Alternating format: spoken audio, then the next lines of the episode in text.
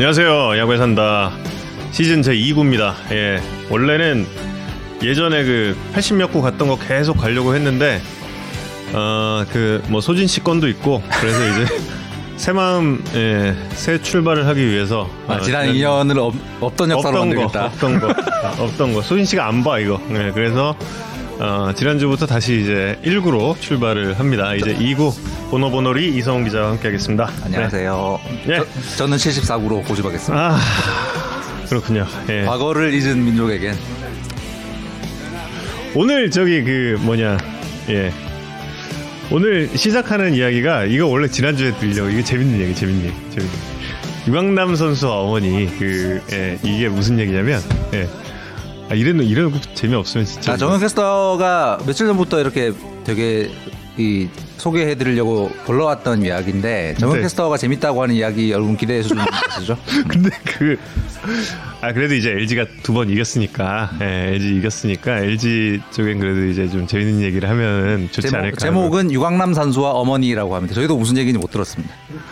1분짜리예요. 별, 별로 안 길어요. 그 제가 시범 경기 중계 방송 할 때 대전에서 그 이동현 의원이랑 이제 같이 중계 방송 했잖아요. 근데 그 첫날 유강남 선수 그 왜 수염 긴 거, 수염 이렇게 긴 거 보고 이제 제가 그 아, 약간 그 김영일 코치 생각이 난다. 이렇게 좀 얘기를 했거든요. 얘기를 했어요. 그래서 이제 그 이튿날이에요.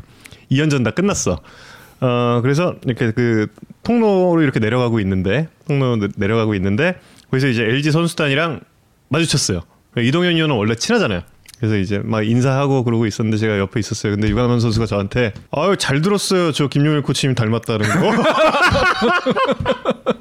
표정은. 비난이었다. 아니 아니 아니 표정 표정은 이렇게 웃으면서 웃으면서 아, 아니 웃으면- 눈, 눈으로 아니, 할 아니 눈도 웃어. 있었다. 눈도 아니 유- 강남 선수 원래 잘 웃으니까 이렇게 아유 저잘 들었어요 이러더라고. 20초 남았다. 1분짜리. 그래서 근데 이제 아직 터질 거 남았어. 아직 음. 터질 거 남았어. 그래, 그래서 이제 아 그, 그게 순간 그렇게 보여서 이렇게 그랬는데 아 너 진심은 아니었어요. 이게 누가 미안할지 모르는 얘기라 그랬더니 이제 아유 어머님께서 들으시고 알려 주시더라고요.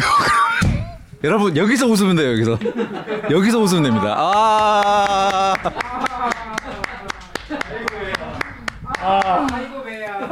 우리 정현 캐스터는 변하지 않았다. 그리고 그 이제 모르고리즘에 대한 이야기를 하려고 하는데 에, 모르고리즘이 지금 비상에 걸렸습니다. 아 뭐냐면 제가 회사 노트북을 교환을 했거든요. 새 노트북을 받았어요. 그래서 새 노트북을 받았는데 전 노트북에 백업을 분명히 다 받았거든요. 근데 모르고리즘 파일이 두 개가 없어. 그래서 지금 다시 만드는 중이다.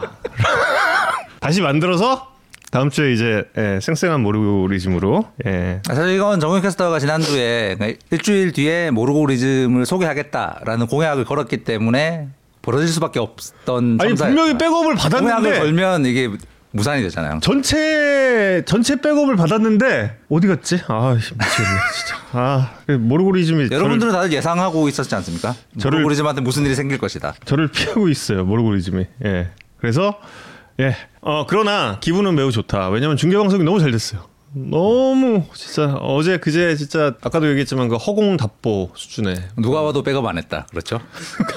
백업 했다니까 진짜 백업했어요. 노, 노트북이 럭키 금성 거 아니냐? 아 아니 아니 아니 예 그렇습니다. 합리적 의혹이 근데 어제 이제 그 유희관 선수 중계 방송을 했잖아요 은퇴식까지 저희가 굉장히 그 의미가 있는 방송이었습니다. 유희관 선수가 끝나고 와서 고맙다는 이야기를 했어요. 다른 이, 다른 이유가 아니라 원래 그 은퇴식 같은 경우는 통상적으로 그 중계 방송사가 이어서 하게 돼 있는 건 맞는데 그 KBSN 해설위원이잖아요. 그래서 지 지난주 그때부터 이제 KBSN 측과 두산 쪽에서 좀 이야기가 오고 간 게 있더라고요. 그래서 만약에 저희가 저희가 뭐 내키지 않을 경우에는 뭐 중계 방송 끝나고 나서 K가 들어올 수도 있다 은퇴식은 아. 뭐 그런 식으로 이제 이야기를 했는데 뭐 그거는 저희가 타사 해설위원이지만 어쨌든 KBO 리그의 가장 특징적인 선수 중에 한 명인 유희관 선수가 한 시대를 은퇴를- 풍미했던 예, 그 선수인데 은퇴를 하는 거에 있어서 저희가 그 뭐 방송사를 따질 이유는 없다. 그리고 그럼요. 이제 유희관 선수가 끝나고 그런 얘기했어요. 저희 굳이 해주실 필요도 없는데 이렇게 끝까지 방송을 해주셔서 고맙다는 이야기를 했는데 뭐 그 그게 유희관 선수가 뭐 겸손하게 이야기를 하긴 했지만 그 그렇게 해주실 필요 없던 방송은 아니었던 것 같고 만 아마도 그걸 갖다 저희가 안 했으면은 KBSN 중계 방송이 좀 늦게 끝났잖아요. 예. 그리고 그리고 들어왔겠죠. 근데 그러면은 어, 여러분도 보시기에 맥 빠지잖아요. 예. 그래서 저희는 어, 의리를 지켰다. 예. 사실 그 야구 방송계에는 뭐 타사 해설위원이라고 뭐 패스하고 이런 문화는 없습니다. 예. 뭐 예. 같은 야구계를 빛낸 예. 분들에 대한 리스펙은 서로 다 하- 하는 상황이고 근데 이제 통상적으로 보면은 그 매우 우연히도 그 중개사의 해설위원일 경우엔 그 방송사가 보통 했죠. 하는 경향들이 있죠. 예, 아, 보통 그렇게 돌아갔죠. 예, 그런데 어, 뭐 이번 일정 같은 경우는 유희관 선수 같은 경우도 그 일정을 미리 몇 주 전부터 이제 잡아둔 상태라 저희도 예, 끝까지 유희관 선수와 함께 하기로 했고 좀 아쉬웠던 점은 물론 이게 그 저희가 뭐 요청을 안 한 것도 있지만 중계석에 부를까 이 생각도 하다가 그건 또 예의가 아닌 것 같은 생각이 또 들어서 예, 중계석에 근데 불렀으면은 왔을 것 그래도- 같긴 한데. 아, 그럼요. 예, 왔을 왔, 왔을 것 같긴 한데 그것도 아직 본격적으로 정규 시즌 그쪽에서 KN에서 첫 중계도 안 들어갔는데 저희 중계석에 먼저 나온다 이건 좀 아닌 것 같아서 그래서 이제 예, 중계석 요청은 저희가 안 드렸죠. 작년에 박용태 위원도 KBSN 그때 계약 하시고 나서 저희 스스스에 한번 모셔가지고 예. 이야기 듣고 음, 다들 그렇게 스스스 쪽에만 신경. 스스가 예, 없어졌기 때문에 저희가 독점하면 되는 상황입니다. 창규 형 보고 있죠? 예. 나는 뭐 다 필요 없어. 우리 찬규 형만 오면 돼. 여기 우리 임창규 형만. 예. 그리고 끝나고 가족분들이 오셔서 예. 원래 주차장까지 전부 이제 통제를 하고 있거든요. 지금은 근데 팬들이 보통 이제 그 잠실 야구장 나오면 관계자 주차장 있는 쪽 그쪽에 원래 다 들어오시지만 지금은 그 라인을 이제 관계자 관계자 주차장에는 못 들어오게 돼 있는데 어제 같은 경우 이제 유희관 선수 은퇴식 마치고 가족분들은 안에 들어오셔서 거기서 이제 뭐 유희관 선수와 함께 사진 찍고 그리고 유희관 선수도 거기 이제 정말 많은 분들이 관계자 주차장 바리케이트 있는 쪽에 펜스 있는 쪽에 이렇게 그 유희관 선수를 보기 위해서 계셨어요. 근데 유희관 선수가 직접 가서 또 사진도 찍고 그러더라고요. 정말 보기 좋더라고요. 예. 역시 그 또 제 멘트가 마지막에 또 죽여주지 않았나. 아 아 이제 다른 얘기 해도 됩니까? 개막전 뭐 유관 선수 어, 은퇴식 포함해서 뭐 어, 진짜 야구 팬들의 또 추억에 남을 멘트 듣고 오열각. 그치? 어, 장면들이 많았는데 어. 뭐 매진 안 된 부분 좀 아쉽고 뭐 이런 부분이 있었- 있었는데 중계 시청률은 괜찮았다고 어, 잘 나왔어요. 합니다. 예. 전체적으로 예, KBO 리그 이번 주말 경기들 같은 경우는 시청률도 다 준수했습니다. 예. 이제 뭐 아직 우리가 이렇게 야구장에 직관을 하러 음. 가는 어떤 우리의 뭐랄까 습관 같은 게 좀 2년 동안 없었던 부분이 좀 다시 살아나려면 시간이 좀 걸릴 것도 같고 그래서 그렇죠. 예. 시간 지나고 5월 되고 뭐 이러면 야구장에 조금 더 많은 분들이 찾아주시지 않을까 그런 기대가 되더라고요. 예. 시청률 보니까. 맞아요. 예. 특히 어제 경기 같은 경우도 뭐 1순위 방송사 같은 경우는 예, 정말 잘 시청률 나왔고요. 저희 경기도 시청률 잘 나왔습니다. 그리고 전체적으로 다 다시 돌아오고 있고 그리고 뭐 다른 것보다도 확실히 이 경기장에 그 관중 여러분이 함께 하고 있는 그 샷이 아 지난 2년 동안 물론 이제 간간히 보이긴 했지만 간간히 보이긴 했지만 그래도 그 본격적으로 그렇게 어제 오늘 이틀 연속으로 예, 아, 어제 그제 이틀 연속으로 그렇게 관중분들 함께 하고 계신 샷들이 경기 장면과 함께 나가니까 아 뭔가 이제 진짜 야구를 보는 것 같다. 그래서 또 SBS 스포츠 진짜 야구 아니겠습니까? 예. 또 돌아가 뭐. 네, 제가 또 참무 참무를 네, 끼얹자면 예. 뭐 지난주 뭐 그리고 어, 지난주에 잠깐 말씀드렸습니다만 그 올해 경기들의 양상이 굉장히 좀 쫄깃쫄깃할 가능성이 높습니다. 지난주 말씀드렸습니다만 이제 득점 저득점 양상 네.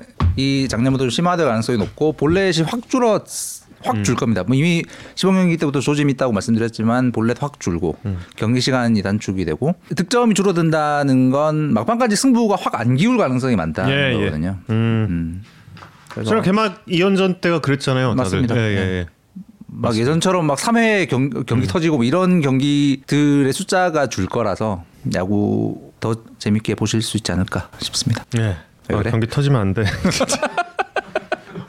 아유, 경기가 터졌 경기가 3회에 터졌을 때 캐스터의 심정. 어, 저 지난주 시범 경기에 그 마지막 두 경기 중에 첫 경기 있잖아요. 그 월요일 경기였던 한화 LG에 거기서 이제 초반에 좀 이렇게 스코어가 벌어졌는데 그 굉장히 당시에 드물 이제- 드물게 터진 경기였죠. 근데 이제 저는 그래도 몇 년간 이제 중계 방송을 계속 했으니까 그냥 익숙했던 그런 뭐 상황이지만 그 상황이 익숙했던 근데 이제 그 당시 함께 갔던 PD들이 권영민 PD가 이제 작년부터 중계차에서 커팅을 시작한 음. 권영민 PD가 메인 PD였고 음. 그리고 이제 최영민 PD 베이스볼 S를 2년간 하다가 아하. 현장에 오랜만에 나가. 돌아온 아. 최영민 PD 그리고 그 이경진 PD 아. 이렇게 셋이 이제 갔거든요. 끝나고 나서 셋 다 이런 경기는 어떻게 해야 되는 거예요?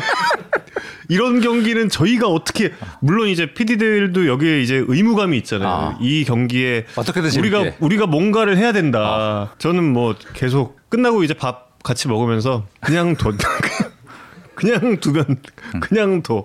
근데 그런 경기는 정말 모두가 참 어, 특히 중계사 같은 경우는 매우 힘들긴 해요. 예, 중계 방송 할 때도 어렵고 이동현 의원 같은 경우도 아직 중계 방송의 그 경력이 그렇게 오래되지 않았 었고 그렇기 때문에 어, 굉장히 좀 다들 힘들어했어요. 예, 저도 좀 오랜만에 그런 상황을 만나서 조금 좀 어, 조금 좀 지루한 느낌이 좀 없진 않았고 근데 그래도 저희는 그 느낌 그대로 또 전달해 드리는 게 뭐 예전 같으면 그런 상황 놓고 어떻게든 우리는 힘을 내자 막 이랬을 텐데 또 그게 요즘에는 또 그렇진 않은 것 같아요. 예. 올 시즌에는 그런 경기가 줄어들 것이다. 네. 는 그랬으면 좋겠다. 예. 희망을 드리고요. 그래서 이제 이, 이 이야기 이제 본격적으로 할 수 있는 겁니까? 킬로미터 이야기요? 예. 속도 혁명에 대해. 아 속도 혁명 이야기요? 예. 어, 어, 개막 2연전 동안 뭐 여러분들 어 다들 각자의 관전 포인트로 이제 보셨을 테고 제 눈에 어 눈에 띄었던 건 지난주에 잠깐 말씀드렸습니다만 이제 야구계에 시범 경기 때부터 어 공이 빨라지고 있다. 음.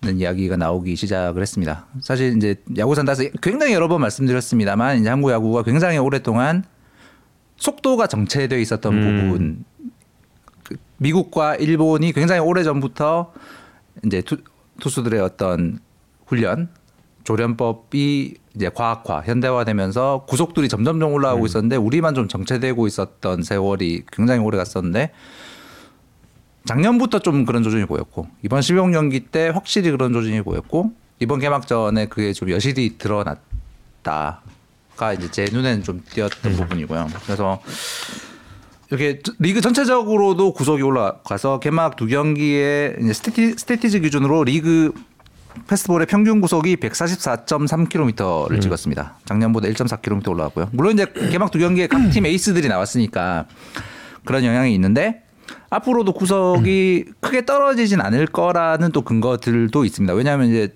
4월 3월 말 4월 초가 투수들의 구속이 100%가 아닐 때거든요. 그렇죠. 네, 이 네. 투수들이 이제 4월 말로 갈수록 5월 초 이렇게 구, 어, 구속이 전반적으로 올라가는 경향들이 있습니다. 그 해마다 보면. 그리고 개막 2연전에 안 나왔던 투수들 중에 또 엄청나게 빠른 투수들이 이제 이번 주에 쭉 나올 예정이거든요. 뭐 한승혁, 뭐 장재영, 김광현 뭐 이런 리그의 평소 올릴 투수들이 또 이번 주에 쭉 나올 예정이라 지금 이 빨라진 구속은 꽤 유지가 될 가능성이 있고 그래서 예측해 보자면 올 시즌 투수들 구속이 증가할 것이고 지체됐던 한국 투수들의 기량 향상의 속도가 붙기 시작하는 해가 될 가능성이 높다. 실제 현장의 분위기를 보면 투수들의 훈련 방법 음. 굉장히 많이 바뀌었습니다. 최근 한 1, 2년 사이에. 음. 음.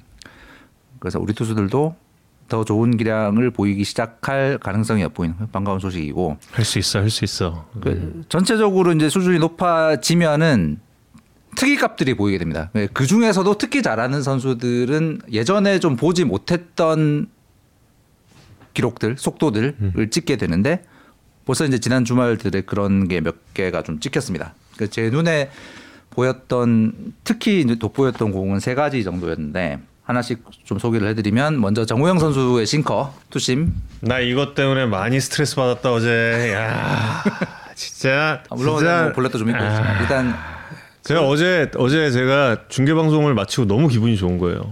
너무 기분이 환상적이야. 막. 야, 내가 야, 이거 한번 그럼 내 이름 한번 검색을 해볼까? 했는데 검색을 해봤어. 근데 정우영 159밖에 없어 나. 그래서 어떻게 했겠어요? 제가 우영 선수한테 연락을 했죠. 제가 예 연락을 해서 왜 그랬냐? 아니요. 비난? 아니 아니 설마. 아 근데 정우영 선수 그 몸하고 관련돼 있는 부분에 있어서의 의문 의문 의문은 아니고 예 그렇게 그 신기한. 음. 신체 개조를 할 수 있었던 비법을 들었어요. 예 듣고 그 이야기도 이제 잠시 후에 해드릴게요. 예 말씀 이어주시죠. 뭐 정용 캐스터 지금 말씀하신 대로 정용 캐스터가 겨울 아 캐스터란다. 정용 선수가 어, 말렸어. 아 진짜 정용 선수가 지난 겨울 동안 이제 어 벌크업 근육 근육량을 늘리는 걸 통해서 구속 향상을 노렸다. 그리고 시범 경기 때 그 효과가 좀 드러났다. 네. 뭐 야구분들 다 아실 텐데 어제 경기에서 이제 보여줬죠. 제구가 조금 아쉬웠지만 어쨌든 확실히 빨라진 걸 보였습니다. 그래서 뭐 159 말씀하셨지만 어제 평균 구속이 150이 넘었어요. 투심 싱커가 사이드 암스로의 빠른 공이 150이 넘는다는 건 평속이 평속이 150이 넘는다는 건 우리 야구 역사에서는 없었을 가능성이 대단히 높습니다. 과거에 임창용 선수가 이제 일본에 있을 때 155막 찍고 했는데 평속은 근데 그. 임창용 선수의 155, 160이 거기잖아요. 그 야쿠르트 구장. 네, 진구 구장. 예, 네. 거기서 기록된 기록이라 그쪽이 좀 어, 버프가 있다고 해요. 예, 그런 이야기들을 해 하긴 해요. 예, 네, 예. 뭐 그때 평속 데이터가 예. 없어서 이제 어, 정확한 데 비교는 할 수 없지만 어쨌든 한국 야구에서는 정우영 선수가 어제 찍은 그 구속은 사이드 암스로의 싱커 150은 평속 150은 없었을 음. 가능성이 뭐 확실합니다. 뿌듯해. 우리가 태어나 처음 보는 공이에요. 음, 그- 그렇지 않아도 정우영 선수가 뭐 우리 야구 산다에서 뭐 수도 없이 얘기했지만 역대 우타자를 가장 잘 잡는 투수 그리고, 최, 그리고 역대 최고의 땅볼 머신인데 그 위력이 더할 가능성이 대단히 높고 음. 그 메이저리그에는 이런 공이 있나를 좀 따져봤습니다. 정우영 선수처럼 이제 낮은 낮은 곳에서 던지는 사이드암 투수들, 그러니까 릴리스 포인트가 지면으로부터 140cm가 안 되는 투수들, 낮은 투수들 중에서 작년에 투심과 싱커 10개 이상 던진 투수들의 평속 순위입니다. 그 정우영 선수가 105, 어제 150.4 찍었거든요. 마일로 치면 93.5 마일이에요. 그 저거보다 더 빨리 던지는 투수가 작년에 메이저리그에 두 명밖에 없더라. 음. 다시 말하면 지금 정훈 선수의 저 싱커는 지금 당장 메이저 갔다 놔도 최상위권의 속도를 가진 싱커라는 예. 점이죠.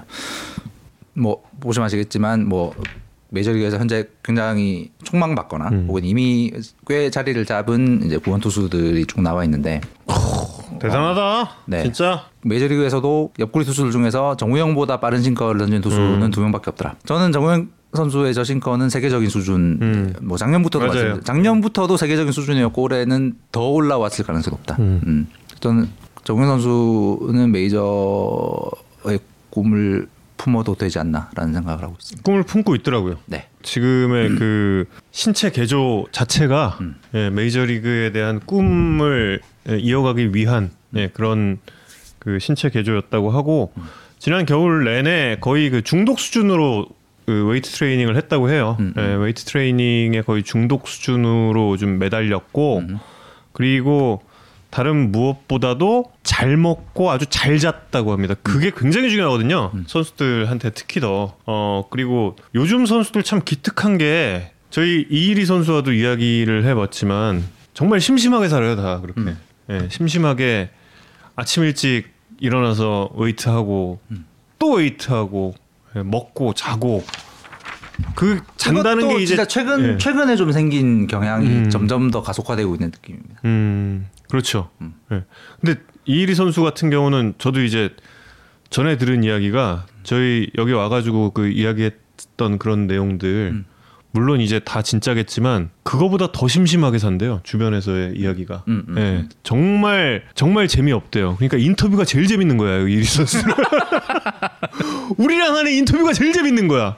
예. 그러니까 정우영 선수도 그렇게 겨울 내내 겨우내 기구와 씨름을 한 거죠. 예, 기구 혹은 free weight로 예, 정말 어 뿌듯하죠. 그런 모습을 보면 게다가 지금 매년 발전하잖아요. 그러니까요. 예, 매년 발전한다는 게 얼마나 대단한 겁니까, 정말. 예. 사실 정현 선수도 어찌 보면 조금 재밌게 살려면 재밌게 살 수 있는 되게 잘생겼고 어? 환경이 키 그렇지. 크고. 어? 맞아, 맞아. 예. 그런데 정말 어, 수도승처럼 예. 살더라고요. 아, 나 정말 어, 잘 됐으면 좋겠다. 고기 진짜 잘 먹어요. 아, 지금 고기 뭐 같이 먹은 지는 좀 오래되긴 했지만 그렇게 고기를 먹기 때문에 근육이 빨리 붙는 거야. 예, 이거 근데 과학적인 의견은 아닙니다, 여러분. 예. 자 다시 자 다시 본론으로 돌아가서 그 개막전에 눈에 띄었던 이제 전 두 번째 구종은 안우진 선수의 직구입니다. 토요일 어, 개막전 롯데전에서 페스티벌 평균 구속이 153.4km를 찍었습니다. 음. 어, 작년 안우진 선수의 생애 최고 한 경기 페스티벌 평균 구속이 작년 와일드카드 결정전 우리 정말 감탄하면서 봤던 그 경기에 네. 152.9km였거든요. 음. 근데 그보다 0.4가 빨라진 거예요. 4월 초에. 그러니까 아마도 이거는 한국 프로야구 선발 투수의 역대 최고 구속일 가능성이 대단히 높습니다. 음. 그 만약 이 구속을 안우진 선수가 올 시즌 유지를 한다면 물론 이제 한 경기의 특이값이라고도 볼 수 있겠지만 아까 말씀드린 것처럼 투수들의 구속은 어, 시즌을 치르면서 5월까지 좀 올라가는 경향이 있고 그래서 저 구속을 만약에 올해 유지를 한다면 당연히 프로야구 역사상 가장 빠른 선발 투수가 될 것이고 그 종전의 선발 투수 최고 구속이 2016년 한화 카스티오의 152.3km더라고요. 그것보다 어제 빨랐어요. 음. 그 100이닝 이상으로 기준을 높이면 2년 전 알칸타라의 151.6. 음. 그것보다 어제 정우영 선수, 아, 저, 안우진 선수 구속이 거의 2km 가까이 빨랐습니다. 그 선발 투수 페스티벌 평균 구속 153.4가 메이저 기준으로 어떤가를 표로 만들었어요.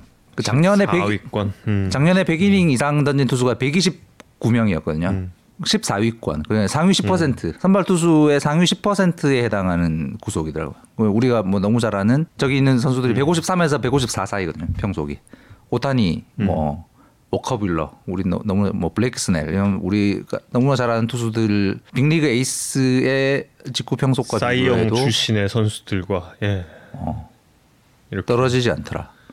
이 구속이 아마 조금 오르다가 이렇게 깎이겠죠. 예, 음. 조금 오르다가 깎일 텐데 그러면은 어느 정도가 될지 정말 기대가 되네요. 네. 예. 그 안우진 안우진 선수의 패스트볼로 어, 메이저급으로 올라섰다고 봐야 할 것 같습니다. 작년에 그 안우진 선수가 이 터지게 된 계기를 그 얘기했었나요? 송신영 코치. 아, 그 얘기 있었죠. 예, 송신영 코치. 이정우 이정우 선수가 했던 것 같은데. 예, 아 그때 이정우 선수가 와서 한 거죠, 그게. 음. 아, 109 넘어도 예, 마지막 공까지 150 넘게 던져라라는 그 한마디가 어, 중간에 완급 조절하지 음. 말고 전력으로 계속 그러니까. 던져라. 음. 그게 정답이라는 거죠. 지금 이 안훈진 선수의 예를 보면 음. 예, 그게 정답일 수 있다라는 거. 예, 그래서 인상적입니다. 그 토요일 그저께 롯데전에 안우진 선수의 구속도 우리가 태어나서 처음 보는 구속이었다. 음. 앞서 소개해드린 정우영 선수의 싱커처럼 그래서 어, 눈에 띄었던 공이었고요. 마지막으로 또 우리가 처음 보는 공이 하나 더 있었습니다. 어, NC 김시훈 선수 어제 센세이션이었죠. 포크볼이 그 스플리터 포크볼이 평속이 140이 넘었어요. 평속이 평속이 음. 그러니까 네개 던졌네. 음. 직구는 147, 뭐 슬라이더는 137. 음. 그래서 뭐 둘 다 뭐 엄청난 구속이긴 했는데 특히 스플리터가 평속 140이 넘었더라. 그 스태- 스태티즈 기준으로 스플리터를 5% 이상 구사한 그러니까 스플리터 음. 좀 던졌다. 라고 하는 투수들 중에 역대 가장 빠른 스플리터 포크볼은 2019년 산체스 음. 뭐 산왕. 예, 다 기억나시죠? 엄청난 속도에 139.9였어요. 근데 어제 김시훈 선수의 포크볼이 더 빨랐던 음. 겁니다. 보면서 다들 놀라셨겠지만 저도 아니 포크볼 한국 투수가 저렇게 포크볼을 빠른 포크볼을 던져 깜짝 놀랐고 메, 어, 역시 메이저 순위로도 메이저 스플리터의 평균 이상 상위 20%에 해당하는 속도더라고요. 또 한 명의 어, 우리가 처음 본 구속 속도. 음. 우리 우리 평생에 본 적이 없던 속도를 던지는 선수가 나타났고 또 한 명의 볼만한 투수가 나타났다. 그럼 김시훈 선수는 빠른 볼 구속을 좀 끌어올려야 되나? 더 위력을 가지려면? 아 40이다. 그러면 근데 포크볼 140 넘으면 뭐 그거 이거만 돼도 될까요? 이거만 돼도. 아니, 물론 뭐한 직구가 한 2, 3km 더 빨라지면 좋긴 하겠으나 뭐 어, 저것만으로도 그날 어제 경기 보신 분들 아시겠지만 정말 손도 못 대는 공이었습니다. 하나만 계속해도 물론 아, 물론 더 발전하겠죠. 이제 음. 아직 어리니까 음. 어, 더 발전할 것이고 어, 당연히 지금 이제 어, 가속화되고 있는 음. 투수들의 훈련 방법의 현대화가 더 진행이 되면 어, 직구의 평속도 당연히 더 올라가지 않을까. 그러면 이게 스트라이크 존이 좀 넓어져서 조금 더 투수가 안심하고 마음껏 던진다라는 것도. 좀 영향이 있을까요? 예, 그 영향이 있을 것 같습니다. 음. 좀 우리 좀 이따 폰트 선수 이야기 할 텐데 존 넓어진 존은 당연히 투수들의 자신감에 큰 영향을 끼치 음. 것이고 끼치고 있는 것 같습니다. 음. 예리한 질문이었어. 진짜 하, 예리해. 죄송합니다, 여러분. 대신 사과드려요. 다음 이야기로 제가 넘어갈게요. 뭐 당연히 개막전의 최고 화제는 폰트 선수의 엄청난 대기록이었습니다. KBO 리그 역사상 최초로 9이닝 퍼펙트. 어, 너무나 아쉽게도 어, 퍼펙트 게임으로 인정받지 못한 어, 그 10회의 아쉬움 이었을 텐데 다들 10회에 나왔으면 좋겠다라는 생각도 다들 있으셨을 테고 근데 또 이렇게 장기 레이스에 투수가 본인 본인의 컨디션에 따라서 판단하는 부분도 당연히 존중이 되어야 하는 것이고 어쨌든 아, 그 진짜 진짜 이 이야기로 저도 이제 그 뭐 스포츠 기자 몇 분이랑 뭐 있는 단톡방이 있는데 밤새도록 싸웠어. 밤새도록. 아, 싸우고 그래요. 아니 아니 그냥 아니야 그냥 그냥 한 분이 너무 냉정하신 거지. 너무 냉정하신 거야. 너무 그냥 너무 냉정하셔. 그러니까 인정하다는 건 나왔어야 한다. 아니 아니 아, 반대로? 네, 반대 반대 한다? 반대. 음. 거기 우리 또 그 대표 롯데 팬 이창섭 예, 이창섭 기자님과 저는 이제 예, 그래도 가슴은 보고 싶다. 예, 이런 이야기 하고 근데 감독의 입장은 그런 것 같아요. 감독의 입장은 뭐 어느 팀이든 간에 예, 어느 팀이든 간에 다들 그 예, 그래도 그 김원영 감독의 결정을 다들 존중할 뿐만 아니라 오히려 9회도 안 나왔어야 된다라는 의견도 있었어요. 예, 수베로 감독 같은 경우는 음. 예, 그렇더라고요. 자, 뭐 본인은 9회 나오는 것 자체가 무리였다고 생각을 한다라고 이야기를 예, 수베로 감독은 하더라고요. 예, 그래서 아 이런 관점도 있을 수 있구나. 근데 저는 예, 저와 이창섭 기자는 예, 정말 그래도 나왔어야 되지 않나. 그러고 이제 예, 밤새도록 계속 예, 얘기를 했어요. 답이 없는 싸움을. 답 없죠. 답, 답이 어디 있겠어. 근데 저는 선, 저는 선수 개인의 음. 의사도 굉장히 중요한 부분이 아닌가. 그 폰트 선수 본인이 어, 컨디션 조절이 필요하다라고 판단을 했다고 하더라고요. 그러면 뭐 음. 김민수 캐스터 중계했고 저희 쪽에서 이제 윤성훈 캐스터 준비 중계했고 아마 참 그 멘트 여러 가지 준비했을 건데 자, 여 다들 한 9회 되고 나서부터 아마 진짜 온통 거기에 대해서만 계속 생각을 하고 있었을 거란 말이야. 정우영 캐스터였다면 저였으면은 달성 순간 저였으면은 그때 음. 아마 제가 이거 하면 뭐 했을까라고 생각을 하긴 했는데 프로야구 40년에 선물을 폰트가 줬다 뭐 이런 식으로 했을 것 같아요. 예. 개막전부터 선물 개막전에 선물을 줬다 뭐 이런 뭐 생일 선물 뭐 이런 식으로 하지 않았을까? 40세 예, 선물. 그때 그런 얘기를 아마 했을 것 같아요. 진행되고 있다라는 얘기는 저도 중계 방송을 하면서 기록원 통해서 이제 들으니까 어. 야, 야 이런 게 개막전에 나온단 말이야 이러면서 나라면 어떻게 하지라고 생각을 했던 거는 생일 선물이었어. 아, 예. 너무 신기한 게 정말 어쩜 어쩜 이렇게 중계 멘트가 너무 이렇게 멋있 멋있는데 유머에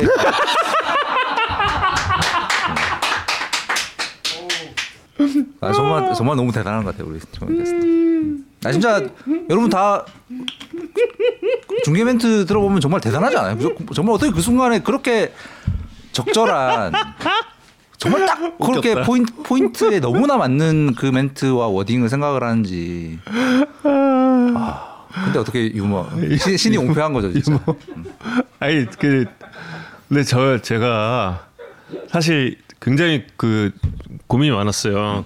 안 웃긴 것 때문에. 근데 어 고민하십니까? 아니 그 제가 예전에 제가 웃기다고 생각을 했었거든요. 그 2005년 이때쯤에 그때 이제 저도 이제 그 당신 박문성 해설위원이랑 이제 함께 중계 방송을 하고 있었는데 음.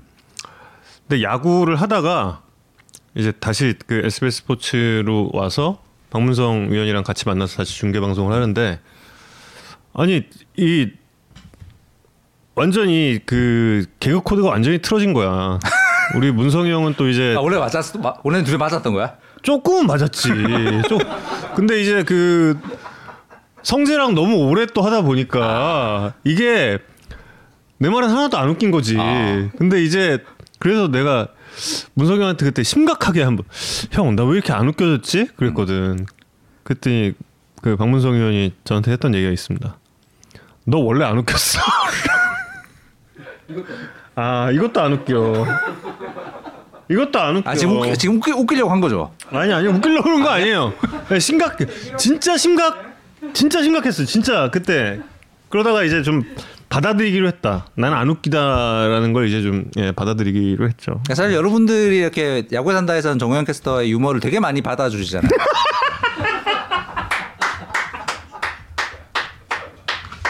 그 정우영 캐스터가 야구 산다에 애정을 가지는 되게 여러, 여러 가지 이유가 있는데 그 중에 제가 볼때 이게 이 지분이 반은 되지 않나. 진짜 아무도 안 웃어줘. 자 김인태 선수 인터뷰까지 5분 남았으니까요. 폰트 선수 이야기 잠깐만 하고 갈게요. 그 폰트 선수는 원래 이제 좋은 투수인데 그 왜 좋은 투수인가에 대해서 이제 좀 찾아봤는데 어. 뭐 역시나 또 눈에 띄는 부분이 있었습니다. 표 잠깐 보여주시면 한국에서 제일 높은 곳에서 공을 던지는 투수입니다. 음. 작년 기준입니다. 작년에 패스트볼의 릴리스 포인트예요. 음. 유일하게 2m가 넘는 투수였습니다. 뭐 폰트 선수 보신 어. 분들은 짐작이 되시죠? 엄- 어, 딱 보기에도 굉장히 높은 느낌이 나잖아요. 공도 빠른데 고공폭격이야. 그렇습니다. 예, 엄청 엄청난 강속구를 한국에서 가장 높은 곳에서 때리기 때문에 타자들이 굉장히 부담을 가질 수밖에 없는데 아까 잠깐 말씀드린 대로 스트라이크 존이 커졌잖아요. 네. 게다가 높은 음. 높은 쪽을 더 잘 잡아주는 스트라이크 존이 되면서 원래 저렇게 높은 곳에서 high 이 high fastball을 던지는 투수들 그러니까 높은 쪽에서 던지면 high fastball이 유리하거든요. 그러니까 음. 높은 데서 밑으로 찍으면 이 날아오는 궤적 이 조금 더 늘어나기 때문에 시, 도달하는 시간이 좀 늘어나고 그래서 타자가 대처할 시간이 찰나의 순간이지만 조금 늘어나는데 하이에서 하이로 가면 그 시간마저 줄어드는 게 음, 있고 그러네. 음. 그다음에 타자의 시각적으로 여기서 여기로 오는 것보다 여기서 여기로 오는 게 높은 데서 높은 데로 가는 게이 3차원적으로 이 움직이는 물체를 파악하기가 조금 더 어렵다고 해요. 음. 그러니까 높은 곳에서 던지는 투수는 높은 쪽으로 공략하는 게 조금 더 유리합니다. 근데 음. 이케미르가 올해 스트라이크 존이 그런 투수들에게 좀 더 유리하게 변한 부분이 있기 때문에 게다가 폰트 선수는 이 high fastball의 위력을 더 배가시킬 똑같은 오다가 훅 떨어지는 커브까지 갖추고 있기 때문에 음. 올해는 더 잘할 가능성이 높다. 카펜터 이영하 선수 이번 그 돌아오는 등판도 좀 기대를 해봐야겠네요. 그러면. 그렇습니다. 음. 예. 저는 카펜터 선수가 저렇게 높은 줄을 음. 그 이번에 기록 보고 알았어요. 네네네네. 그 PTS를 PTS. 보고 아, 사실 아, 아, 제가 그, 그 저기 자료에 출처 써 어. 쓰는 오늘 일이 너무 많아서 깜빡했는데 그 스포- 스포츠 아. 투아이에서 제공해 주시는 어, PTS 데이터를 통해서 표를 만들었습니다. 스포츠타에 고마워요. 예. 그리고 아, 원래는 중계 웃기려고 한 건가? 웃기려고 아, 원래 저- 웃었어. 웃었어 나. 다 웃었어. 나 기가- 봤어 나. 기가, 웃는 막, 거. 기가 막혀서 웃은 것 같지만 어쨌든 중계 방송에 원래 쓰기로 계약이 돼 있는 건데 야구에 산다에도 이제 쓰는 걸 흔쾌히 허락해 주셔서 저희가 올해는 좀 BTS, HDS 데이터를 많이 소개를 해드릴 예정입니다. 근데 사실 그 카펜터 선수가 뭐 197cm인가 106 196cm 그렇잖아요. 근데 음. 저는 그냥 눈으로만 보고는 약간 좀 팔이 낮나 그냥 그래서 그이 정도까지 높은 줄은 몰랐는데 확실히 네네. 음. 기록을 보니까 굉장히 높더라고요. 굉장히 높다라는 걸 또 알게 됐고 그래서 확실히 어 이런 수치가 정말 중요하다. 그리고 그 높이가 extension하고 약간 음. 관련이 있어요. 그러니까 앞으로 쭉 끌고 와서 던지는 그렇죠. 투수들은 뭐 상상해 보시면 아시겠지만 높이가 낮아지거든요. 예. 저런 투수들은 약간 서서 던지는 느낌의 투수들인데 폰트 선수 같은 경우에는 작년 이제 S, SSG 쪽 이야기를 좀 들어보니까 작년 중반 이후로 이제 하체를 조금 더 끌고 나오, 나와서 하체를 이용하도록 이제 권유를 했다고 해요. 본인도 그걸 받아들였는데 그거와 함께 폰트 선수가 약간 일루 쪽으로 약간 이 기울어지는 경향이 지금도 보면 그 사진 보면 이렇게 나오거든요. 네. 그것도 약간 수정을 했는데 그러니까 앞으로 끌고 나와서 낮아지는 효과보다 이거를 약간 올리면서 그 어. 센터 밸런스를 맞추는 이 효과가 좀 더 컸던 것 같아요. 어. 보니까. 그래서 작년 중반 이후로 release point가 좀 더 높아진 게 걸로 찍히더라고요. 음, 그렇고 그래. 그러니까 아껴주는 게 맞았어. 어, 하, 그러니까 하나만 표 소개 더 해드리면 폰트 선수가 이제 그 작년 올해는 한국 프로야구에서 가장 높게 던지는 선수인데 2015년부터 쭉 보면 폰트 선수보다 훨씬 높은 데서 던진 투수들 많았더라고요. 음. 우리 장, 장민익 선수는 여러분 다 기억나시죠? 엄청 엄청난 이 키에 키에서 내리고 있는 플렉센. 다익손, 네. 뭐 플렉센, 그 박정진 선수가 저렇게 음. 높더라고요. 그 맞아요. 그 이렇게 이- 던지니까. 이거는 투석기니까. 예, 이렇게 던지니까. 어. 그 밴헤켄 니퍼트보다는 폰트가 높았습니다. 음. 그리고 이제 이제 제가 좀 더 따져봐야 되는데 최근에 오면서 저렇게 엄청나게 높은 데서 던지는 투수들의 숫자는 조금씩 줄어들고 있는 음. 그러니까 리그 전체적으로 조금 앞으로 끌고 나와서 던지는 피칭 유형을 강조하는 경향이 생기고 있지 않는가가 네. 어, 저 표에서 보이는 경향이었어요. 이몇 년부터죠? 2015 년부터. 15년부터. 예. 비아누에바도 높았는데. 비아누에바. 어, 예, 근데 또 네. 없구나. 예. 어. 저것도 PTS 데이터를 참고했습니다. 음. 이제 김민태 선수 전화 인터뷰할 시간이 됐네요. 자, 그럼 김인태 선수와 예. 어, 대화를 나누면 기분이 좋아지는 김인태 선수와 지금부터 기분 좋은 이야기를 나눠 보겠습니다. 여보세요. 김인태 선수 안녕하세요. 네 안녕하십니까. 예, 매일 뵙네요. 예, 네, 야구에 산다. 오늘 또 뵙고. 네. 예, 안녕하세요 이성훈입니다. 네 안녕하십니까. 쉬는 날 감사해요. 아유 별 말씀이요. 저 제가 영광입니다. 지금 뭐 어디세요? 어 집에 있습니다. 아, 저녁 식사는 혹시? 네 아까 급하게 먹고 긴장하면서 기다리고 있었습니다. 어, 아, 왜 긴장을, 긴장을 하세요? 왜왜 왜 왜 긴장을 해요? 왜 왜 왜? 아 방금 방금 솔직히 그 폰트 선수 얘기하는 거 보고 있었거든요. 아, 아, 아 폰트, 폰트 선수 이야기만 들어도 긴장된다는 건가요? 혹시? 폰트 선수에 대한 긴장감이 지금 든 거예요? 그러면? 아니요 다음 순서가 저라고 이 이름이 뜨자마자 긴장이 아. 얘기해 주시자마자 긴장이 되더라고요. 아유 왜 그런 걸 그런 걸 긴장하세요? 네. 제가 그 김인태 선수에 대해서 네. 정말 좋은 인상을 받았던 그 뭐, 일이 있어요. 여러분들께도 좀 소개를 해드리고 싶은 건데 네. 제가 예전에 그 두산 베어스 퓨처스 팀에 한번 그 미디어 인터뷰 관련해서 그 강연을 갔었거든요. 네네네. 예. 그래서 어, 인터뷰에 대한 뭐 그런 스킬 이런 부분보다 그냥 네. 미디어 또 TV 중계진과 친하게 지냈으면 좋겠다라는 그런 의사를 이제 어 좀 전달을 했어요. 그 두산 베어스 네네. 퓨처스 선수들에게 했는데 네. 그리고 나서 1군 경기에 왔을 때 네. 어 뭔가 좀 말을 먼저 걸어주면 중계진도 되게 그 편하게 한다라는 그런 이야기를 했는데 네. 두산에서 유일하게 네. 김인태 선수가 먼저 와서 저에게 이야기를 어, 강의대로? 강의대로 어. 정말 그때 어 너무 너무 좋은 거야. 어. 너무 좋은. 그래서 그때 제가 딱 생각을 했죠. 아 된다 이 선수 아. 된다. 뭐 됐잖아. 어, 설마 정, 정현 선수, 아, 정, 정현 캐스터의 강의가 약간 본인의 그 행동을 바꾼 건가요, 혹시? 어 그때 저 제가 책도 받았었거든요. 오. 책도 받고 사인도 받고 했었는데 오. 그래서 그런지는 모르겠지만 뭐 그 강의 역량도 있고 어. 야구장에서 또 일본 야구에서 보- 일본 야구장에서 보니까 되게 반갑더라고요. 어. 이 머릿속에 박혔나 봐요 강의 내용이. 아 근데 정말 근데 이런 선수들이 정말 많진 않아요. 그럼요. 많진 않고 많진 않은데 이렇게 직접 그래도 실천을 하는 모습을 보면서 제가 그때 굉장히 감동을 했었고 뒤늦었지만 이렇게 또 예, 제가 그 당시 굉장히 좀 예, 감격했었다라는 거를 인태 선수에게 한번 좀 아, 말씀을 저도 드리고 저도. 미디어 관계자로서 또 감사드립니다. 진짜. 아우 저도 이 사인 받을 때 감격스러웠습니다. 정우영 캐스터는 사인 잘 해주던가요? 예, 사인 잘 해주셨 그 인태 이름까지 써서 해주셨어요. 맞아요, 아. 맞아요, 맞아요, 맞아요. 예, 볼포라고. 아, 예, 예. 아, 그 네. 비운의 비운의 명저 골프. 예, 예. 아, 김인태 선수도 아직 다 못 읽으셨군요. 아, 그 초반부에 그 적혀 있네요. 몇,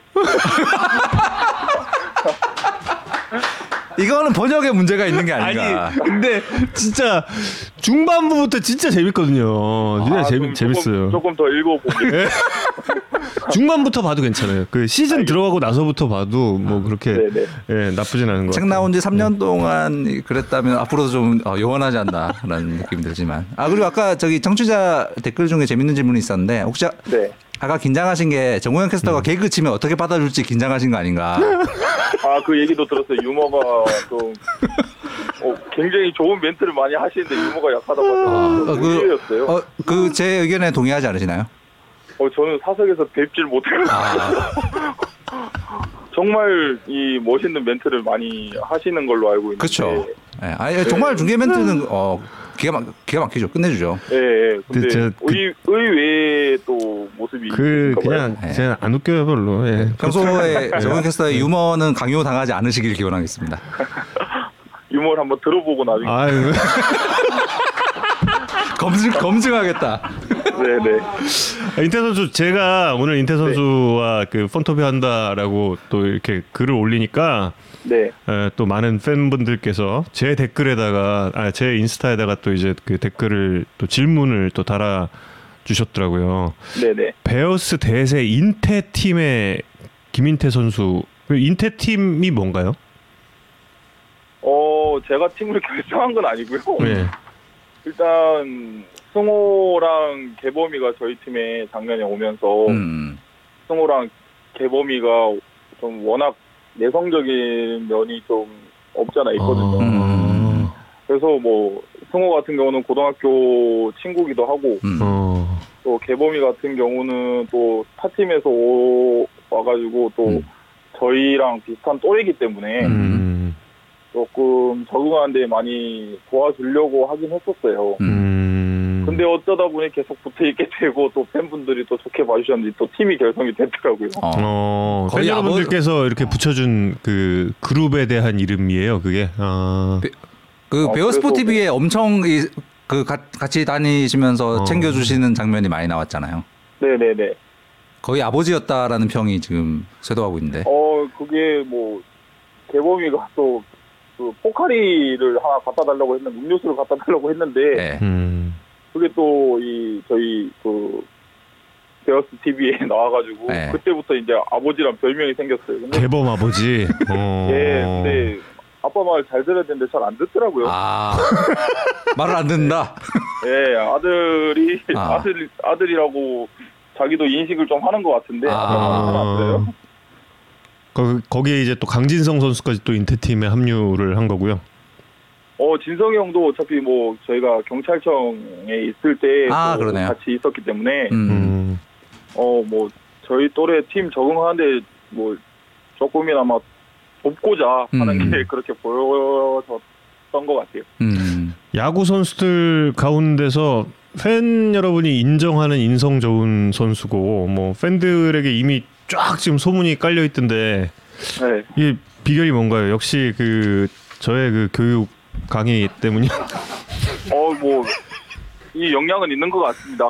그 그때 이천에서 들었던 강의가 영향이 있었고 아우 부끄러워. 어 저도 말하는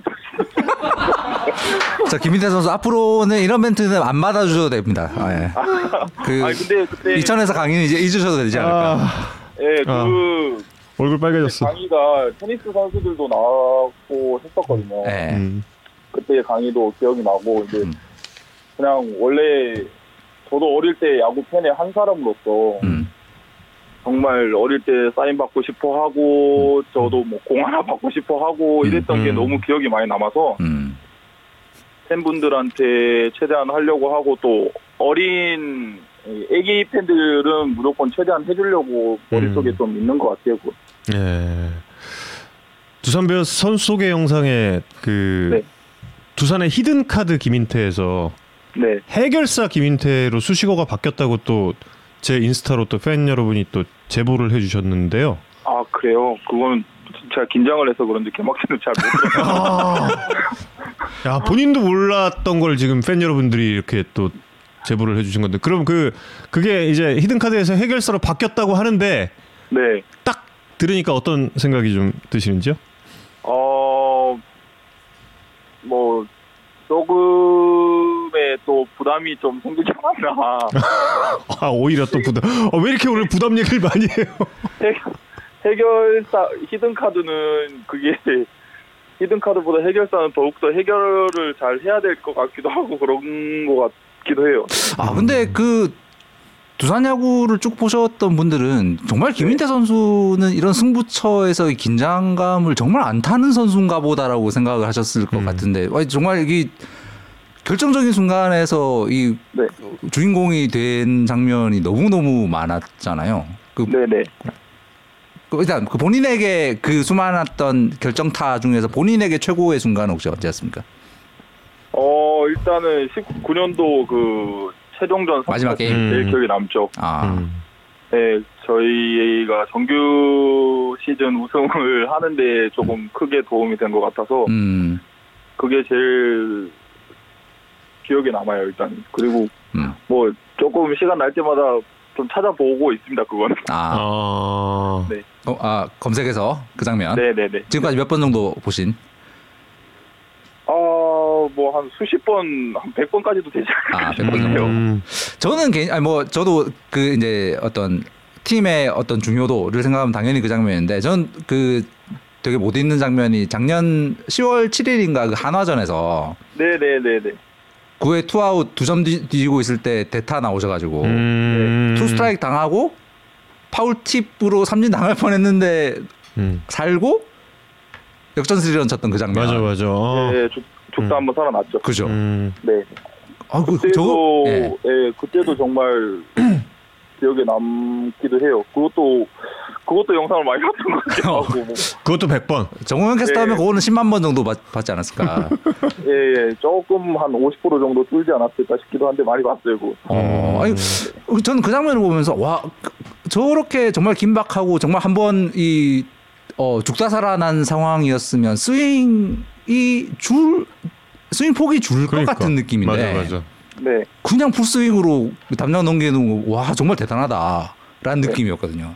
어, 뭐 제가 그때 풀스윙을 하려고 했던 건 아닌데 네. 또 운이 좋게 넘어간 것 같아, 어, 같고요. 일단은 공에 일단은 공의 방망이가 맞아야지 어떤 플레이가 일어나는 거기 때문에 음. 일단은 정확하게 맞추려고 했던 게 좋은 결과였죠. 음, 그냥 이 컨택에 주력했는데 넘어갔다.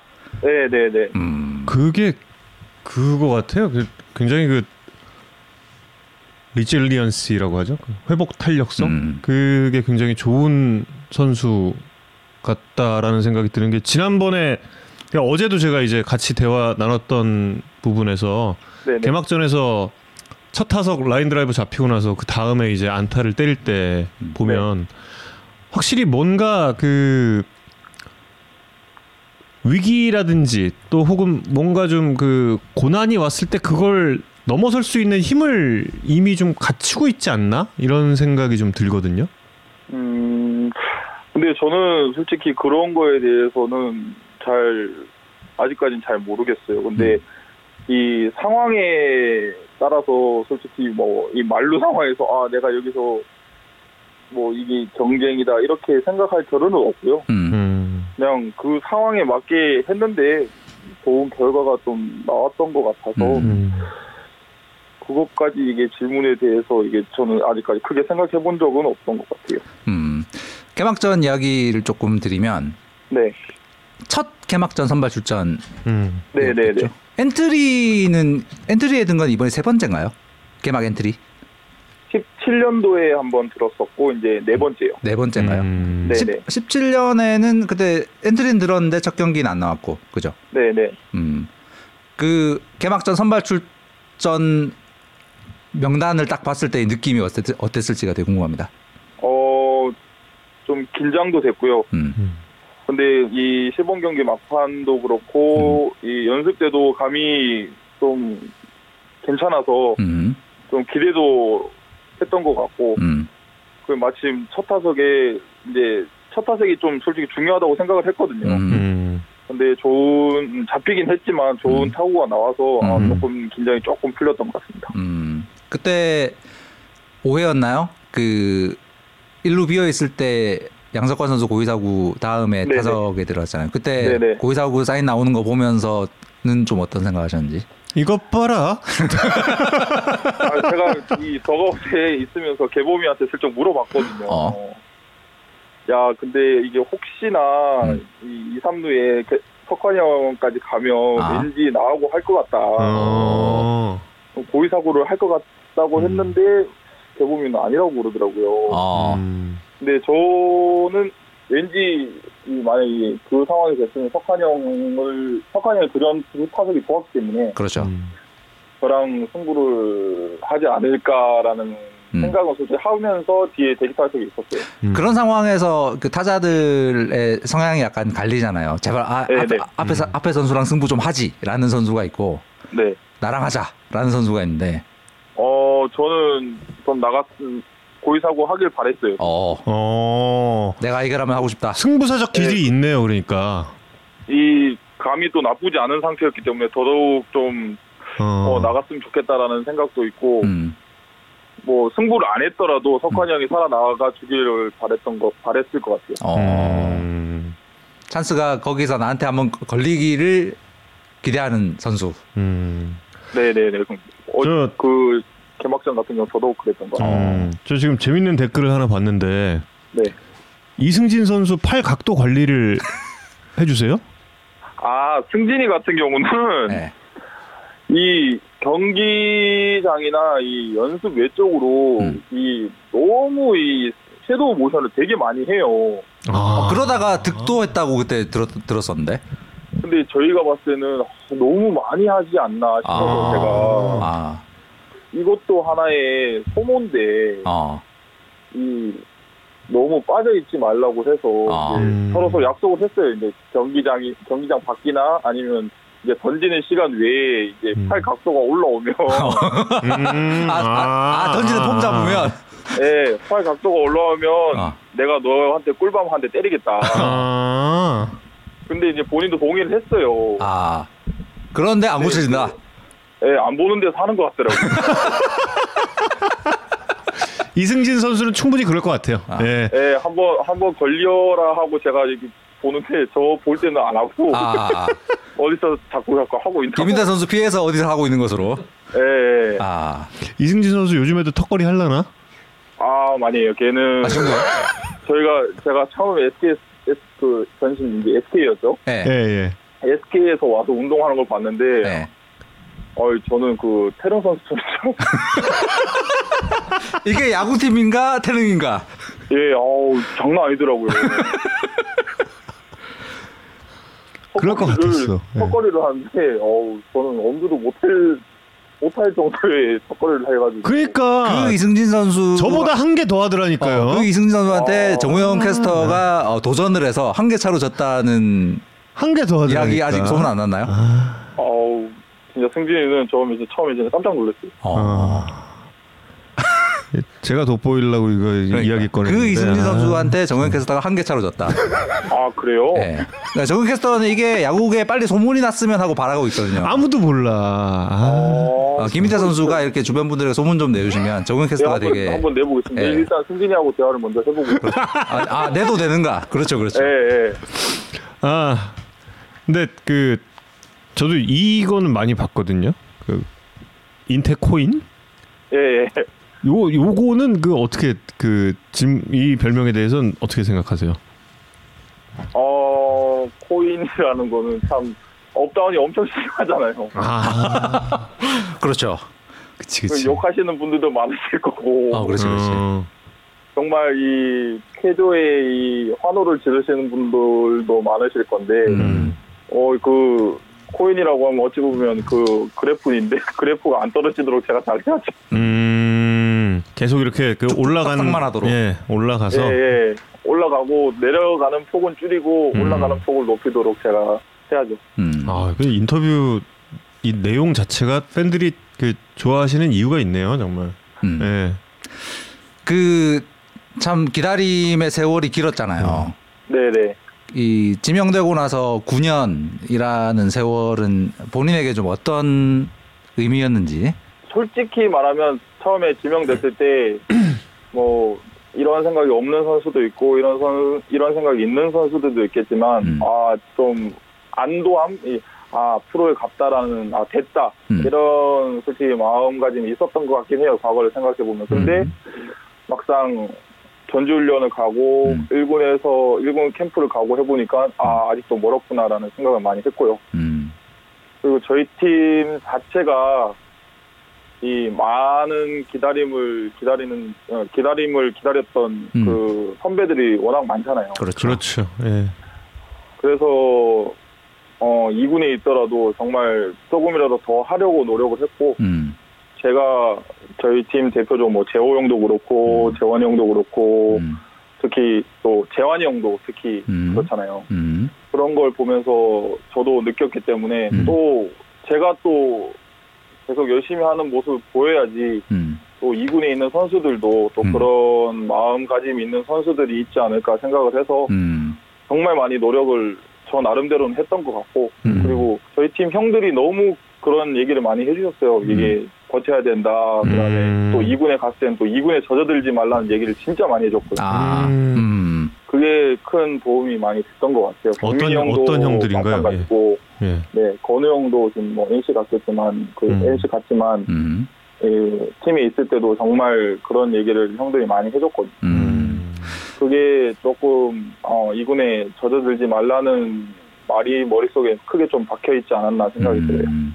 사실 이제 그 화수분이라는 것이 이제 팀을 강하게 하는 굉장히 어 훌륭한 음. 시스템이지만 선수 네. 개인에게는 정말 지금 말씀하신 어떤 이런 기다림이 시간이 길어지고 네, 다른 팀에 비해서는 기회 같은 그러니까. 기량이면 기회를 맞아. 좀 잡을 수 없는 부분도 있고 이제 이런 네. 부분 때문에 솔직히 약간 어 다른 팀이었다면 내가 나한테 좀 더 기회가 더 있지 않았을까라는 원망 같은 게 들었을 법도 한데 한몇 번째 정도 몇 근데 번쯤은 뭐 저는 솔직히 모르겠어요. 다른 팀에 간다고 해서 제가 뭐 자리가 난다는 게 보장이 된 것도 아니고 음. 음. 뭐 다른 팀에 가도 경쟁은 또 기존에 있는 선수들과 다른 경 네, 다른 팀에 가도 경쟁을 해야 되는 거는 뭐 모든 선수들이 마찬가지일 거라고 생각을 하거든요. 음. 음. 그렇기 때문에 뭐 제가 뭐 작, 작년 재작년에도 인터뷰했던 걸로 기억하는데 음. 일단 저희 팀이라는 자체가 음. 이 정말 좋은 그다음에 국가대표급에 대한 그 국가대표급의 외야수들이 많이 있었잖아요. 음. 여기서 시합을 나가야지 그래도 우리나라에서 음. 조금이나마 인정을 받지 않을까라는 생각이 계속 있었고요. 어. 멋있다. 네. 그래서 그런지 뭐 크게 막 다른 팀에서 가서 제가 자리를 잡는다 이런 생각을 안 해봤던 것 같아요. 음. 근데 진짜 그 두산이란 팀이 어떤 팀이에요? 정말 그 한때 국가대표의 60%를 맞아. 차지했던 아니 허경민 선수가 3루로 자리 잡게 될지 그걸 누가 예상을 했어 사실 그러니까요. 처음에 그 그러니까 정말 어떻게 될지 모르는 예, 그런 상황인데 한치 앞길 네. 모르고 그런 또 예, 상황에서 이런 팀에서 기다린다. 게다가 제가 중계 방송에서도 이제 몇 차례 이야기를 한 적도 있는 그 에피소드인데 이거는 뭐 류중일 감독님이 워낙에 오래 전부터 이야기를 했던 그 입에 한동안 좀 달고 사셨던 거라 네네. 그 유소년 지도를 하고 왔는데 너무 너무 스윙이 예쁜 선수가 있다. 음. 네네. 이름이 김인태다. 음. 네. 걔는 내가 나중에 찍는다. 음. 이 얘기를 예전부터 하시다가 그때 이제 삼성 감독이 되시고 나서 음. 찍으려고 하니까 앞에서 찍어갔다. 네네. 그 에피소드 뭐 본인도 알잖아요. 그거는. 네, 제가 저는 솔직히 저는 기억이 나지만 그 유중일 감독님께서는 기억을 못 하실 줄 알았어요. 어. 근데 저 고등학교 3학년 때 이제 시범 경기가 그 하나 경- 하나랑 삼성 경기가 취소가 됐는데 저희 학교에 운동을 하러 왔었거든요. 예, 예. 그 삼성 선수단이. 음. 근데 저는 신기해서 이제 아 프로 선수들이구나 이거 멀찌감치 구경하고 있었는데 음. 어, 감독님이 저를 먼저 찾아주시더라고요. 네. 오. 그랬다더라고요. 예. 네, 정말 놀라 놀라웠죠. 저를 어. 네. 얼마나 많은 선수들을 보셨을 텐데 저를 기억하고 있으실까 했는데 저를 어. 기억해 주시니까 덕분에 또 학교에서 기도 좀 살았던 것 같고. 유승일의 남자. 네, 그치 그 알아봐- 당시에 그 당시에 류중일 감독님 별명이 야통이었나? 그럼, 어, 그럼요. 야통. 그래, 네. 그랬지. 음. 근데 거기서 정말 예, 먼저 인정받는데 알아봐 주시니까 어, 기가 되게 많이 살았어요. 어, 그게 몇- 대충 몇 살 때였어요? 몇 학년 때였어요? 고3 때. 제가 고3 때. 초등학교 아, 그- 5학년에서 예. 6학년 올라갈 때요. 6학년 올라갈 때. 네. 야. 그 고3 때 그 김인태 선수를 다시 보고 네. 야구장 오셔가지고 김인태 선수 얘기를 몇 번을 하신지 몰라요. 류 네, 감독님이. 그때 예, 기사도 봤던 게 기억이 나요. 예. 어. 스윙 너무 예쁘다고. 네, 네. 내가 어릴 때 음. 예? 내가 그때 봐준 게 그때까지 다 이게 이게 안 보이나? 만약에 저 같았으면 그런 식으로 얘기했을 텐데 그런 식으로 안 하시고 예, 정말 그때 그 스윙을 고3 때까지 그대로 가지고 있더라. 이 이야기를 네. 정말 입에 마르고 닳도록 하셨는데 예. 그랬죠. 그, 그 스윙이 지금도 그 스윙인 거죠? 어, 그때처럼 좀 많이 하려고 하는데 음. 뭐 그때 그 스윙이 안 변하지 않았을까 싶네요. 이제 그 저는 저는 이 숫자 좀 좋아해서 그 숫자로 보면 김대 선수의 여러 기록 중에서 이제 돋보이는 것 중에 하나는 사실 이제 볼넷이잖아요. 그 선구안 네네. 선구안과 공을 골라내는 능력인데 네. 어릴 때부터 좀 공을 깐깐하게 보는 그게 타고난 거였어요. 아니면 약간 성장하면서 좀 의식적으로 이런 이렇게 타석에서 어프로치를 해야겠다라고 간 건지. 어, 저는 오히려 연습 때는 여러 코스의 공을 많이 치는 편이거든요. 아, 그래요? 음. 네, 저는 연습 때는 뭐 잘 안 가리고 음. 이 코스도 쳐보고 저 코스도 쳐보고 하는 스타일인데 아하. 그게 저는 오히려 도움이 됐다고 봐요. 음. 어. 이게 이렇게 쳐, 여 코스도 쳐보고 스트라이크 치 볼인지 일단 물어보거든요. 던져주는 사람한테 음. 아. 애매한 거는 음. 그러면서 아 이거는 보, 이 정도는 볼이구나 이거는 스트라이크구나라는 게 조금 생겼던 것 같고요. 그게 어릴 때부터 붙은 습관인가요? 어, 저는 중학교 때부터 좀 그랬던 것 같아요. 중학교 중학교, 때부터 예, 여러 군데 코스를 많이 치려고 했던 것 같아요. 어. 근데 사실 그 특히 어릴 한- 한국의 학생 야구에서 그렇게 공을 깐깐하게 골라내는 거는 이렇게 지도자들이 많이 강조하는 부분은 사실 아니잖아요. 그러니까. 네네네. 그치. 맞아. 그래서 그, 그 습관이 어떻게 몸에 붙게 돼서 지금까지 이렇게 프로에서도 이렇게 통할 정도의 선구안을 갖추고 음. 갖추게 됐을지가 되게 신기하더라고요. 그러니까 지도자들이 어. 이거 골라라 치지 마뭐 이쪽으로 강조하지 않았을 것 같은데 예, 뭐 지도자분들은 항상 적극적으로 치라는 그러니까요. 지도자들이 거의 대부분이었기 때문에 아, 뭐 제가 이거를 아 깐깐하게 골라야지 하는 건 아닌 것 같아요. 어. 음. 그냥 하다 보니까 이렇게 된 것 같기도 한데 음. 어 저는 솔직히 잘 모르겠어요. 이게 제가 공을 잘 보는 건지 아, 아, 음. 이거는 제가 뭐 어떻게 답을 못 하겠네요. 음. 네. 지금 지금 그 뭐 그렇다면 표보다. 지금의 그 스트라이크 존 표만 표. 네, 지금의 좀 넓어졌다고 하는 상하로 좀 넓어진 예 네, 길어진 그 스트라이크 네. 존은 본인한테 좀 어때요?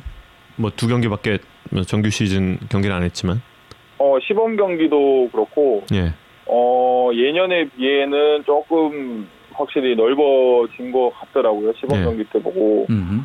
근데 올, 올해 지금 두 경기 했을 때는 음. 제가 그냥 막 비슷한 그냥 막 적극적으로 치는 바람에 이게 아. 제가 저 여- 제가 느끼기엔 잘 아직은 모르겠고요. 아, 예. 시범 경기 때 봤을 때는 어 뭐 작년에 비해서는 조금 넓어진 면이 있지 않나라는 음. 생각을 하는데 음. 뭐 저희 감독님 자체가 적극적인 걸 좋아하시기 때문에 음.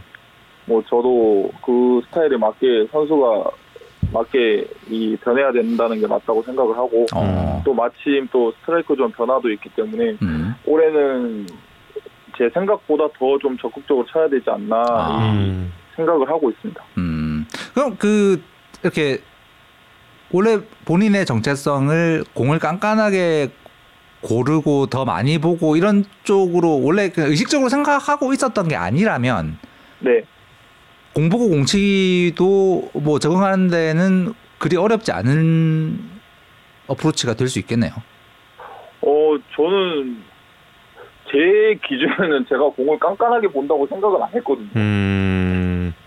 저는 뭐 저 나름대로의 공보 공치기를 하는데 그렇게 음. 보여준 것 같기도 하고. 어 근데 사, 사실 기록으로 보면 네. 그게 되게 그- 어 선명하게 드러나요. 그게 네, 네, 자- 네. 잠깐 표를 잠깐 보여드릴 텐데 그 네. 2016년 이후에 700타석 이상 들어선 선수들의 볼넷 비율을 지금 표로 보여드리고 있는데 네. 홍창기, 김준태, 최영우 다음 그 리그에서 4등이 김인태 선수예요. 볼넷 비율이. 아, 어, 전 그것까지는 잘 몰랐어요. 네, 그 리그에서 거의 볼넷을 제일 많이 고르는. 네. 근데 최영우급이야 최영우급. 네, 최영우 아, 선수급으로 볼넷을 고, 고르셨는데 지난 2016년 동안.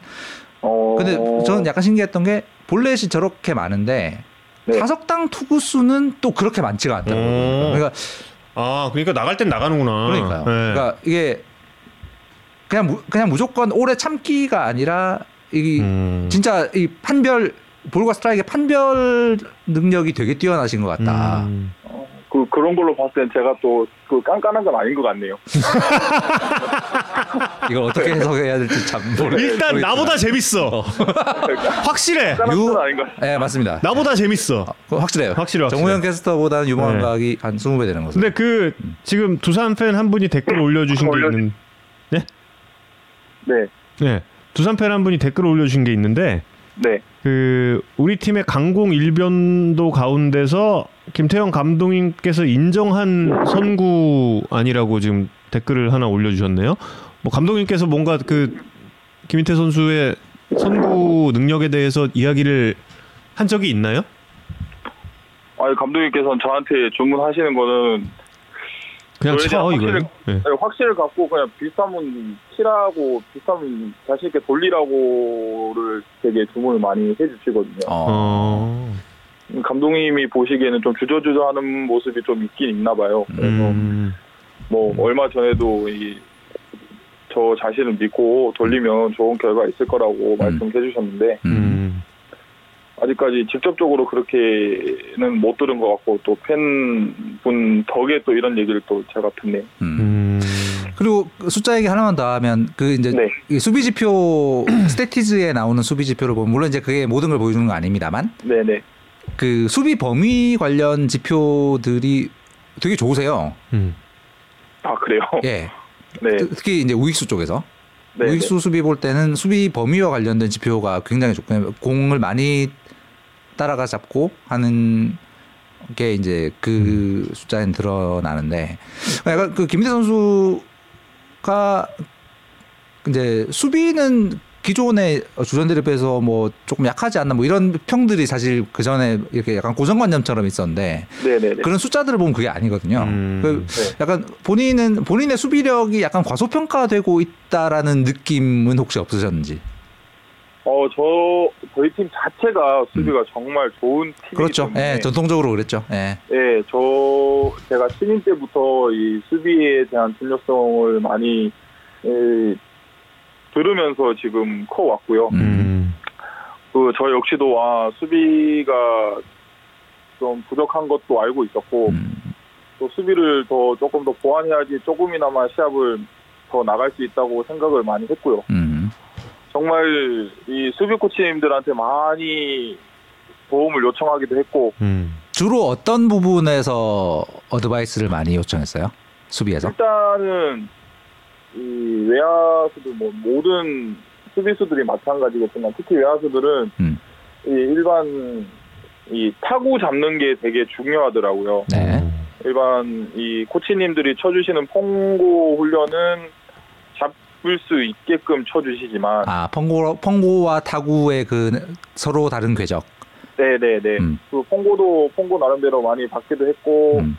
했지만 그래도 타구 수비를 많이 이제 하라고 음. 모든 코치님들께서 해주셨고 음. 저희 팀 외야수 형들도 마찬가지고 음. 그러 그거를 많이 중점적으로 했던 게요 음. 요, 요, 요 근래 몇 년 동안 조금 나왔던 것 같기도 하고 그나 그래서 또 자신감도 많이 붙었던 것 같기도 하고 아. 그렇게 된 것 같네요. 그 경기 전에 BP 타자들 BP하고 있을 때 그 실제로 타자들이 치는 타구를 따라가는 이 부분에 대한 연습이 음. 중요했다는 네네네 말씀이시죠. 그거 아. 그거를 되게 2군에 있을 때부터 아. 솔직히 처음에는 수비 부담이 있어서 좀 꺼려했어요. 그 음. 타구를 받는다는 그 연습에 대해서 조금 꺼려했었는데 어. 언제까지 꺼려 할 수 있는 그게 아니더라고요. 음, 음, 음, 음, 그러다 음. 보니까 이제 실수도 많이 해봤고 음. 연습 때 실수도 많이 해보고 하니까 음. 아 이때는 이렇게 해야 되겠구나라는 게 많이 느껴진 것 같아서 아. 그 얼마나 어. 얼마나 그런 과정이 있었어요? 처음에 한 군대 전역 하고 나서까지도 조금 그걸 꺼려 했던 것 같아요. 어. 음. 근데 이제 아 수비가 많이 부족하구나라는 걸 확실히 와닿게 되자마자 음.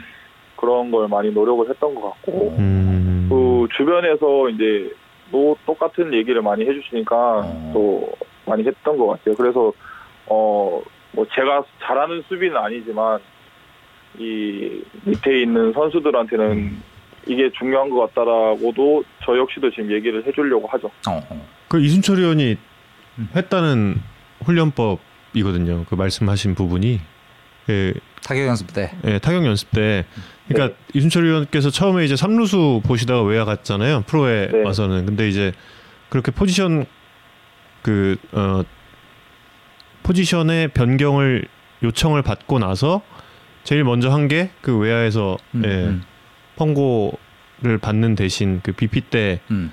뒤에서 이제 그 뒤돌아서 타구 판단하고 뭐 이런 것들 그런 네, 그때 네, 이제 네. 하셨다고 그러더라고요. 예. 네네.